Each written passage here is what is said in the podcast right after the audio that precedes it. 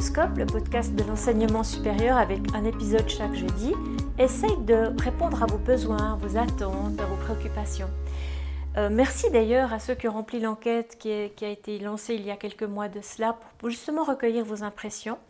Il en est ressorti que vous aimiez bien les outils, les pistes concrètes. Alors l'épisode de ce jour va vous proposer justement un outil qui a été développé par le professeur Pierre-François Cohen de la Haute École pédagogique de Fribourg en Suisse. Euh, il est également professeur à l'Université de Fribourg et à l'EMU, l'école de musique. Et avec des collègues, il a pensé à développer une sorte de boussole pour pouvoir avoir un temps de rétroaction rapide avec les étudiants après une activité ou une autre. Alors on l'écoute, bienvenue dans cet épisode.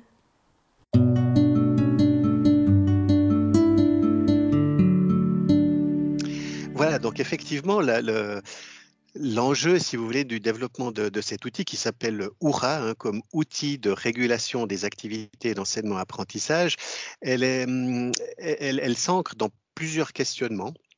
Peut-être le premier questionnement, c'est aussi toutes, toutes, les questions qui sont en lien avec l'évaluation des enseignements. On sait que depuis pas mal d'années, euh, les, profs se, plient aussi à cette, euh, pratique où, au fond, on, on consulte les, étudiants pour leur demander ce qu'ils pensent du cours. Mais moi, j'ai toujours été frustré avec ces évaluations-là parce qu'en fait, ça me donne un résultat assez global sur l'ensemble du cours, sur tout ce qui a été fait. Et puis en plus, la plupart du temps, il vient à la fin de l'année, donc euh, je me dis bon ben voilà, c'est pas trop mal, ça peut aller. Il y a peut-être une petite insatisfaction sur telle ou telle chose, mais mais j'avais assez peu de levier pour vraiment me questionner sur les activités que je proposais dans le cadre des cours. Alors euh, ça fait plusieurs années que ça me travaille, et puis j'ai partagé aussi cette idée avec euh, l'équipe de, de, la HEP, avec en l'occurrence euh, Costanza Chuco qui travaille avec moi, Lionel Alvarez, et puis aussi avec des collègues de la HEP Béjune avec qui on a collaboré. Euh, je les cite aussi, c'est Stéphanie Boéchaer, Pierre-Olivier Valla. Puis on s'est dit, mais finalement, est-ce qu'on ne pourrait pas mettre en place un dispositif d'évaluation mais des activités, au fond des événements d'apprentissage, hein, comme, euh, comme le dit Leclerc Poumet dans, dans ces huit événements d'apprentissage voilà, on a fait par exemple une, euh, une, séance un peu débat, par exemple. Qu'est-ce que les étudiants pensent de ça? Ou on a fait euh, une activité peut-être plus euh, en groupe, où ils devaient réfléchir ensemble sur un texte ou sur une telle ou telle activité, puis on leur demande ce qu'ils pensent de ça. Alors c'était un petit peu ça le point de départ, qui était aussi en même temps en lien avec le fait que quand on est prof, on s'interroge beaucoup sur ce qui se passe dans la classe, puis on a notre ressenti, on demande aux étudiants ça a été, puis ils nous disent oui. C'est encore pire quand on est sur, euh, sur Teams ou sur Zoom, parce qu'on leur demande juste de lever le pouce pour savoir s'ils suivent toujours, ils sont toujours vivants, mais même en situation euh, traditionnelle, hein, en situation de présence on regarde ce qu'ils euh, ont comme air, ou bien on essaye de, se, comment il faut dire ça, de, se faire une idée par rapport aux productions qu'ils font, aux interactions qu'ils font, mais on ne sait jamais vraiment au fond ce qu'ils pensent de la situation. Alors l'idée, c'était de mettre en place un outil facile à insérer dans le cours, pas que ça prenne trop de temps, et puis qu'on puisse euh, sonder les étudiants euh, après justement une activité qu'ils ont réalisée. C'est au fond ça l'idée de départ, euh, sans entraver le bon déroulement du cours, capter des informations durant le cours sur une activité ou deux. Des fois, euh, moi, je fais, fais pas de sondage pendant un cours. Certains cours, j'en fais deux. Euh, ça dépend ce qu'on fait. Et de cette manière-là, on a un feedback direct sur ce qu'on a proposé aux étudiants. C'est au fond ça le point de départ qui, qui nous a motivés à développer cette plateforme. Alors si je me mets à la place des enseignants qui nous écoutent et qui pensent que votre outil hmm, semble une piste intéressante, mais qui ont peur finalement de l'aspect chronophage, de devoir s'approprier encore une autre forme de technologie, qu'est-ce que vous pouvez leur dire? Alors, on l'a voulu vraiment très simple, euh, à tel point qu'on a fait quelques petits essais pour savoir si c'était possible de, créer un petit sondage, parce qu'en fait, toute, la plateforme repose là-dessus. Hein. On fait un petit questionnaire que les étudiants complètent juste après l'activité, et puis on a le feedback immédiat. On a essayé de faire euh, en sorte que si le professeur qui donne son cours pendant que les, étudiants sont en train de faire l'activité, il se dit Ouh là là, il y a des choses qui se passent mal, ça grenouille, enfin, je ne comprends pas trop ce qui se passe. Il a le temps de créer le questionnaire et puis de le proposer à ses hum, étudiants. Donc, en fait, une fois qu'on a créé son compte sur la plateforme, on se log. Et puis, l'intérêt, c'est qu'on a prévu à l'avance, si vous voulez, un certain nombre de questions qui se rangent derrière des domaines et des dimensions qui vont être ajustées aux préoccupations du, du professeur. Je prends un exemple vous avez fait une activité de groupe avec, euh, avec vos, vos étudiants euh, dans laquelle ils doivent, euh, je ne sais pas,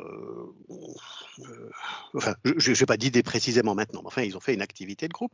Et puis, vous, vous constatez que ça, que, que, voilà, ça se stresse un peu, c'est pas tout à fait comme vous aviez pensé, il y a, un peu de, de, de bruit, enfin, ils n'ont pas tout à fait bien compris la consigne, etc. Bon, ils ne s'impliquent pas beaucoup, enfin bref. Alors, vous avez le choix euh, pendant l'activité ou peut-être même avant, si vous avez anticipé éventuellement la chose, de choisir parmi sept domaines qui recouvrent par exemple des aspects cognitifs, affectifs, comportementaux, ou en lien avec l'apprentissage, ou en lien avec les conditions dans lesquelles vous avez mis les, euh, les étudiants, ou en lien avec le collectif, ou peut-être même avec des aspects métacognitifs. Puis vous dites, j'aimerais savoir s'ils ont aimé cette tâche. Alors ce serait plutôt dans le domaine affectif, puis là vous choisissez le, lot des trois questions qui sont liées à l'attrait. Et puis vous dites, bon, j'aimerais savoir si sur le plan organisationnel, c'était bon. Alors vous choisissez euh, la dimension organisation. Vous avez aussi trois questions qui sont déjà là, qui sont automatiquement à disposition. Puis vous vous dites, ouais, j'aimerais encore choisir une dimension, par exemple, euh, euh, je ne sais pas, transfert. Admettons que peut-être vous aimeriez savoir s'ils pourront transférer ce qu'ils ont fait dans le cadre de, cette, de cette activité, de cette activité.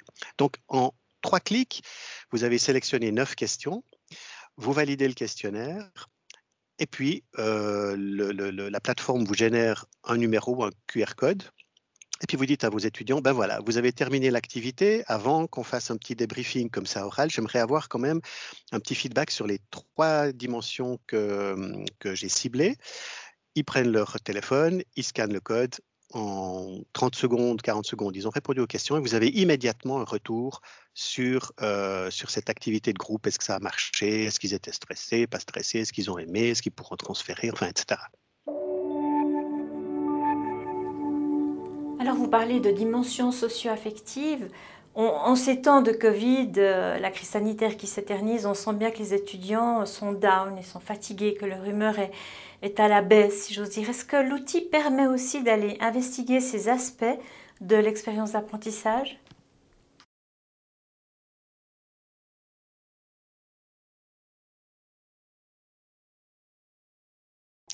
Alors, euh, peut-être pour préciser au départ, tous les domaines dans lesquels on a créé des questions et puis les dimensions, il y a, il y a, trois à, cinq dimensions par domaine et puis dans chaque dimension, il y a trois questions. Hein, donc en gros, il y a 75 questions déjà prévues.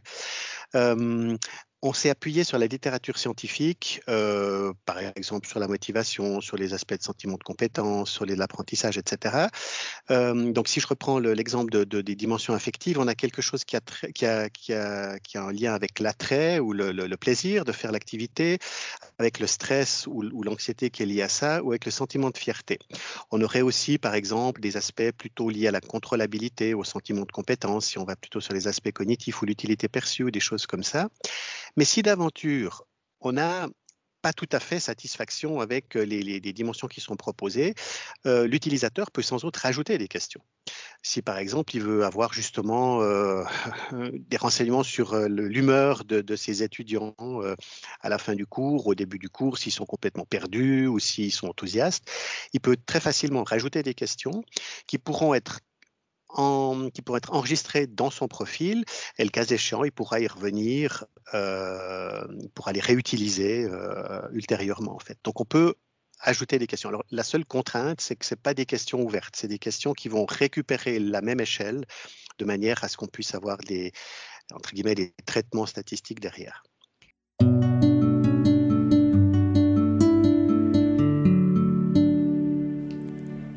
Alors j'imagine que vous avez déjà testé cet outil avec vos étudiants et moi je suis curieuse de savoir ce qu'ils en pensent. Alors effectivement, on a testé, enfin moi j'ai testé l'outil, puis on a aussi fait plusieurs, euh, euh, plusieurs tests avec, dans différentes circonstances pour évaluer euh, soit des activités toutes simples ou alors des activités un peu plus, un peu plus larges, comme par exemple j'ai ma collègue Costanza qui a travaillé sur évaluer un, test, ça, ça, ça, leur semblait intéressant, un test en L2 pour savoir si les étudiants étaient justement suffisamment préparés, s'ils n'étaient pas trop stressés, etc. Avec les retours qu'on a, euh, moi j'ai l'impression que les, étudiants sont contents d'avoir euh, la possibilité de s'exprimer sur euh, les activités qu'on leur, propose. D'abord parce que bon, ils ont l'impression qu'ils ont leur mot à dire, et ça c'est peut-être aussi, j'allais dire, un, paradigme dans lequel euh, le professeur doit se mettre, évidemment, parce que s'il ignore le feedback, ça n'a pas tellement de sens. Donc, il doit vraiment partir dès le début avec l'idée que, entre guillemets, ceux qui savent, c'est les, les, étudiants, c'est-à-dire c'est eux qui peuvent dire euh, s'ils ont appris quelque chose ou s'ils n'ont pas appris quelque chose. Donc, il y a une sorte de posture un peu d'humilité, on va dire, par rapport au regard des, des, étudiants. Et puis les étudiants ont aussi le sentiment que c'est quelque chose qui peut être euh, efficient, efficace, parce que justement, c'est lié à une activité précise. Moi, ça m'est arrivé une fois, euh, une fois que j'avais fait une, activité de groupe en l'occurrence, et puis là, les étudiants s'étaient plutôt montrés stressés, et puis ils trouvaient que en termes d'organisation, c'était pas tout à fait idéal, il manquait du temps en l'occurrence. Alors je leur ai vraiment clairement dit, ben voilà, c'est très important pour moi de voir euh, votre positionnement par rapport à cette activité. Je vais réduire l'ampleur de ce travail si je dois le refaire parce que on voit bien que moi je pensais que c'était réaliste en 20 minutes puis ça n'a pas fonctionné. Donc du coup, ils ont l'impression aussi de contribuer à ma réflexion pédagogique et ça, je pense que c'est intéressant. Dans, cette optique-là, je pense que on, a souvent un peu peur du regard des étudiants, mais je crois que c'est pas du tout. Euh, enfin, faut pas le craindre. La majorité des étudiants, et, ça je peux le dire parce que j'ai aussi fait un travail d'accompagnement dans un gymnase euh, euh, fribourgeois pendant bien des années où je travaillais sur l'évaluation des enseignements par les étudiants. Les étudiants sont bienveillants ils veulent que leur prof s'améliore, ils veulent apprendre. Donc, ils ne sont pas là pour détruire, pour dire vous êtes nul, ça n'a pas fonctionné. Pas du tout leur optique. Euh, la plupart du temps, ils sont très positifs et puis ils sont contents quand on peut prendre en compte leur, euh, leur point de vue, leur avis et puis euh, pour conduire à, des changements qui seraient euh, mieux ajustés. Et puis, euh, autre remarque, ils ne sont pas là en train de nous dire euh, il y a trop de travail, c'est trop difficile, on comprend rien. Ils, ont envie. En tout cas, moi, les, les retours que j'ai des étudiants, c'est plutôt ça.